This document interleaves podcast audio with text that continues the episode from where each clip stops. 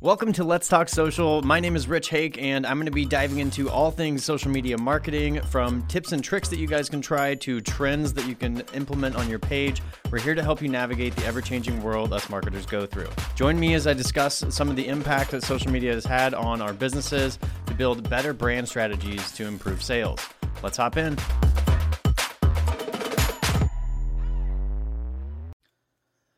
Okay, so last episode on the webcam. If you're watching on YouTube, if you're following along here, this is just the last time you have to deal with this quality. I'm moving over to the camera, the actual camera for next episode. Just couldn't get some logistical things worked out today. So, in this episode, we're going to talk about how we can better monetize our accounts and turn our audience into customers on Instagram ultimately. And I'm going to tell you first off why I choose Instagram to talk about in this uh, podcast topic and why I would choose Instagram as the best monetization tool in terms of social media platforms. So, why Instagram, right? It has the most features in one place. You can do the most with it, despite you know Facebook. Facebook can do a lot of the same things with features that Facebook offers. However, the platform is not 100% media focused like Instagram is. So, as you can tell on the apps, very uh, big different look and feel to the both of those. And as you probably imagined, Instagram was started as a photo sharing app. It's ultimately uh, turned into photo and video, mostly predominantly video now. But posting to Instagram, your options can look like a story, a reel, a normal post, IGTV, Facebook. Again, you've got similar options there, but the way that it's delivered to you is different. The way it feels. Instagram keeps it focused on the media, and on top of that, you can also tag products and have your product catalog linked. You cannot do that on Twitter, on YouTube, LinkedIn. I don't think you can do it on TikTok yet. Wouldn't surprise me if that comes soon. And you know the list goes on. So that's why I like Instagram for businesses to focus. If I had to focus a business on one place, if they're trying to monetize a digital social platform, I would say Instagram.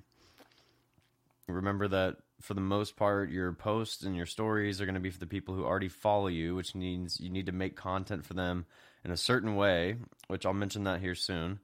And Reels, another way we can post right on Instagram, are going to be more focused for getting new people. This is your top of the funnel, new customer acquisition and as many as you may have experienced if you've ever posted a reel and you get like thousands and thousands of views this happens on even like my personal account. I only have you know 2000 followers but i can get up to you know 3 to 10,000 views on a video sometimes. So if you've experienced that you know posting a reel can get tons of views while your account may not have tons of followers.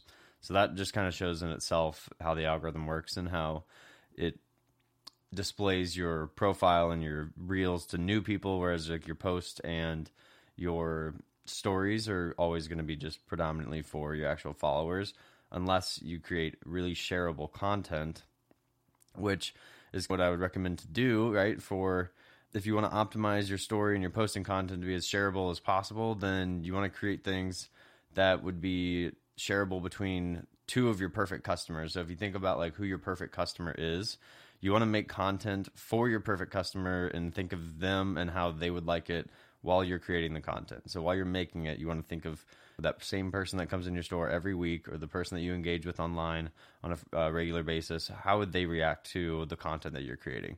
And that also goes for reels. So you want to make sure that the content is catered to your perfect customer so that your Instagram following that you build and how you train your Instagram's algorithm ends up being beneficial for your business because you're surrounded by people that are your actual customers, your perfect customers. Which is a good segue to a big buzz question. I just wanted to touch on this for a little bit. For all of all of the years of Instagram's lifespan, all since the beginning of it, should I buy followers? I get asked that all the time, and I've seen it. And I've got friends who have bought followers. I've gotten tens of thousands of followers, and I've worked with real businesses, even here in my city, who have bought Facebook page likes and Instagram followers, and they basically fabricate the business's success by modifying the digital appearance of the business, which begs the question for me before even asking if we should buy followers is it ethical for us to buy followers because of what it does for the business's appearance? I'd love to hear your guys' opinion on that and down in the comments wherever you're listening or watching to this. I'm not going to uh, give you my personal opinion on that, but I will just say this. Buying followers is essentially spending money to confuse your Instagram algorithm and serve your page to people who are not going to be potential customers and potentially even get you some shade from those who find out that you're, you know, because it's very obvious your posts are getting 1% engagement from your following. So that's something to be mindful of as well. Yes, you might have 80,000 Instagram followers, but if you're getting 1,200 likes per post, it's almost embarrassing. So now I want to talk about what's titled for this episode, which is the big question that we actually all have, apart from buying the followers. How do we make posts that convert to customers? And how do I get my Instagram to sell my business's products to the world? How can I turn my Instagram into a moneymaker? And I think the biggest blanket statement that I could make in order to answer that question is to make sure that the post and the page itself are showing what it feels like to have your products. So those are the two words to focus on show and feel. You got to show what it feels like. If it's clothes you're selling, you want to show your audience how good they feel when they get in that new romper or whatever it is. If it's cars, show how it feels to get in the new car. If it is a service you're selling, so like my business, right? We run social media pages among other things. We run social media pages for our clients, so you'll see that we try to show how it feels to have a hands-free experience and watch your social media pages grow. So that is the big the big thing I want to focus on. I mean, it sounds right. Uh, it sounds nice, right? Like being able to just sit back, your Instagram grows and makes you money, and I can even just me talking about it. It sounds nice, right? So that's what you want to do. That's your big goals to show and feel. And another tip related to that is the actual timing and placement for showing what it feels like. You want it to be sooner than later if possible, and if you can get the point of the post the entire reason you make the post right if you can bring that to the front of the caption if you can convey that in the first few seconds of the video you know as i do the first couple seconds are our first like attempt and it's the first time that we have to catch somebody.